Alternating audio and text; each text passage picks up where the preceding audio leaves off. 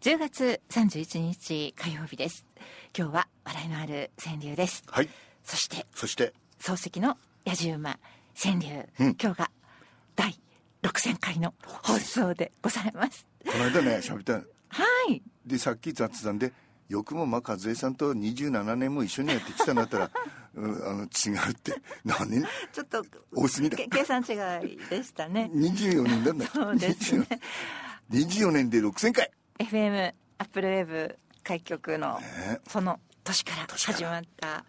ね長寿番組でございますお互いいろいろありましたが、どうにかこうにか続けあっといて、う間のような長いような不思議な感覚もありますけども 本当だね。えーしばらくまたよろしくお願いいたしますもうちょっとね、はい、ええ頑張りましょう。はいはい。えーお題なんですけどああもそ東うだ西南北で今月皆さんから川柳を募集しておりました今日が締め切締りめ切りの日です、が、が、がう裏締め切 り裏です締かめ切りあの週明け11月4日月曜日までに、までにアップルウェーブマンに届けばよしとさせていただきます、よろしくお願いいたします。えーそれでは火曜日笑いのある川柳ですはい。えっ、とね、ここのとこずっとあの、司馬遼太郎の話をしてましたね。はい生誕そう100年司馬遼太郎と池波正太郎がね、はいちょうど、まあ、えー生きてれば100歳と。はいで、この2人はあまりにも有名で、で、一応ね、前にも言いましたけど、司馬遼太郎の方は、まあ、歴史小説と言いますか。池波正太郎の方は、まあ、時代小説と言いますかね。まあ、ちょっと砕けたというか、まあ、そう違うんいう、ですねそういう意味合いがね、うんで俺の経験上それからまあ大抵の人もそうでしょうけど、えーいまず山本周五郎ありきなんですよね、まあ、歴史小説時代小説ので山本周五郎を読んで感激して、まあ、たとちょうどその黒沢映画のね原作にもなったでしょ「椿三十郎」とか「赤ひげ」とかねでそっからね俺はですねちょっと硬い方の「海音寺長五郎」というね小説あ司馬、遼太郎の先生ですけどね、はいでそこからまあ司馬遼太郎風に流れていくわけで、池波正一郎はあんまり読んでないんですよねただあの、ま、漫画では見ますけど「鬼平」とかねはいでこの池波正太郎系列の人たちは今度はその同じ、えー長谷川新のお弟子である平岩弓江とかそしてたどり着くのが藤沢周平なんですよね。そうなんですね、ええええ、藤沢周平ファンも多い、はいね、それで今日は話が長くなりましたが、はい藤沢周平の話っ子ですはいで藤沢周平の話をオラの大好きな井上久志が書いているのでそうですか、ええ交流があったんですかあねったんですねなんで交流ができたかという話っ子もちょっとねはいで昭和48年の8月の直木賞贈呈式つまり、えー藤沢周平がまあ藤沢周平遅咲きですけどね、はいでその受賞の挨拶をする藤沢周平さんを会場での隅からこう眺めていたと、はいねそしたらふとふと「あれ?」と思ったと胸の奥に小石でも抱え込んだように私は一瞬体を固くした、井上久志がねはい藤沢さんの上半身のこう身のこなしがなんか獲物かけでも隠しているかのようにかすかにぎくしゃくしているばかりか左肩がやはりかすかに上がっているとうーんで贈呈式に続くパーティーでもまるで密偵のようにある距離を置きながら藤沢さんの体のこなしから目を離さないようにしているうちにこれは間違いないこの人は肺葉切除の手術を受けているえーそんなことわかるんですかねとなると肋骨を数本は失っているはずだと確信したええその後そこまでうん時間経って、はい藤沢さんと初めて言葉を交わしたのはえっ、とねそのそれから3年後オール読み物新人賞の選考会の席上選考が終わって座が雑談に移った時私は隣の藤沢さんに「ひょっとしたら藤沢さん俳優手術や整形手術をなさっていませんか?」と聞いたはいすると藤沢さんは「びっくりしますよねいきなり剣の使い手が日立の筋でも見破られた時のようにぎくりとなっていきなり傍らの刀をとかければ面白いのだが実は全くそうではなくてごく自然にはいええよくわかりましたね手術をということですしましたよねて答えたはい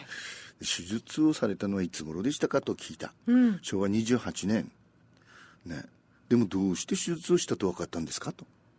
ねえ不思議ですよねで井上久志はね全く同じ頃私は国立療養所で働いておりましたと答えた三陸海岸に迫った山々の間の病床数200の小さな療養所でしたがいつも3 4 0人の患者さんが藤沢さんと同じ手術を受けて対処の日を待っていましたあそうですかそれで、はい日に何百回となくその手術した患者の皆さんの立ち居振る舞いを目にしてわけでしていたわけだからでそして皆さんに共通していたのは肋骨を失った側とは反対の肩を上げて全体に獲物掛けを仕込まれたような動きが、まあ、機械仕掛けのようになることと。だからわかったんですうんね、その姿と藤沢さんの姿が重なって見えたええことがあったと、はいでその後いかがですかっていう話からね、まあ、交際が始まっあたとそうでしたかで藤沢周平の話はそのもう来週あたりしますけどこの井上久志はね療養所に勤めていたとで療養所では叱られてばっかりいたとあそうですかなぜでしょう当直の夜は患者自治会から原稿を預かって猟友会ニュースという、まあ、ガリバン釣りや印刷に熱中したとしかし紙もインクも投射機も投射板っつうんですか、はいえー療養所のつまりひいては厚生省のものだからこれは叱られても仕方がない、しかも、えー新聞には療養所への批判や注文がたくさん 載ってそうでしたかそんな新聞に職員が ねそうですね加担するのは何事かといつも叱られていた、面会時間のこともあった療養所は町からバスで30分、あ結構かかるんですねさらに山道を30分も歩いたところにあった、まあ、あのへ閉鎖病棟まではいかないだろうけど、ねまあ、そうなんですね静かな昔場所その計画患者ってそうなったんでしょところが面会時間は午後5時まで早いですねなので、ご主人に代わって働いている奥さんたちはどう頑張っても間に合わないそうですねね、まだ一般の人がタクシーを使うという習慣はなかったと、うんそこで夕食後の7時半まで面会時間を延長してあげてくださいと上司に訴えた、その度に国立療養所の面会時間は全国一律夕食前の5時と決められているからダメともし退けられそうでしたかたねで根気よく訴えているうちに今度所長ね、一番偉い所長が間に入ってまあ君たち、まあ、若い人の言うことを聞いてもいいんじゃないかとその責任は私が持つからと言って訴えが通った素晴らしいまあ上司から見ればいかにも生意気で扱いにくい職員だったに違いない ねよかったですねでもねえやがてはい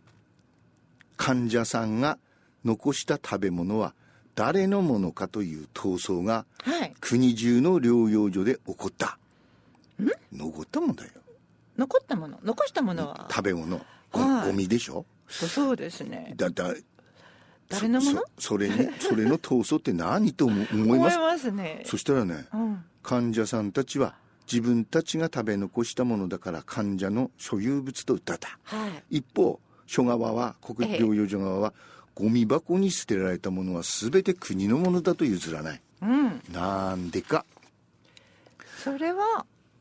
残した食べ物もお金になるということピなんンポンですね療養所の残飯は養豚業者に結構な値で売れたからこんな闘争が起こったのだそうなんですね残飯の代金が患者の自治会に入れば卵代や花紙代ぐらいになるのでん患者さんたちも必死だったそうしてるうちに、えー霞が関に直にかけようということになって そうでした私たちのよ療養所からも患者さんが上京 して厚生省の前に座り込んだと私は上司に無断で患者さんたちについていき減給処分になったああそうでしたかそして自分は全く公務員国家公務員向きではないと分かってそれを機会に療養所を辞めた、ああそうなんですねこういったことのご縁で、はい患者さんの何人かと長く文通するようになったうんそして、まあ、藤沢さんとも知り合って、まあ、だんだんそのええというのですすねごいですね井上久志さんのこの行動力たるやうん、やっぱりもともとね素晴らしいそのほらそういう人だじゃうなんいそこがまた不安が多いところですけどね、ええ藤沢周平の話はあえーまだもうちょっと続きますはいそれでは「はいラスワンです、今週からリンダ・スコットそうお送りしていますそれでさまあ聞いてもらって分かるように歌声は爽やかなんですであのタイトルがねはい星継ぐんですよそうでしたか、ええ、今日のもつきます明日も明後日もはいずっとつきます、昨日のだけはついてませんけどずなので星シリーズと言われたはいはいリンダ・スコットで「ブルースター」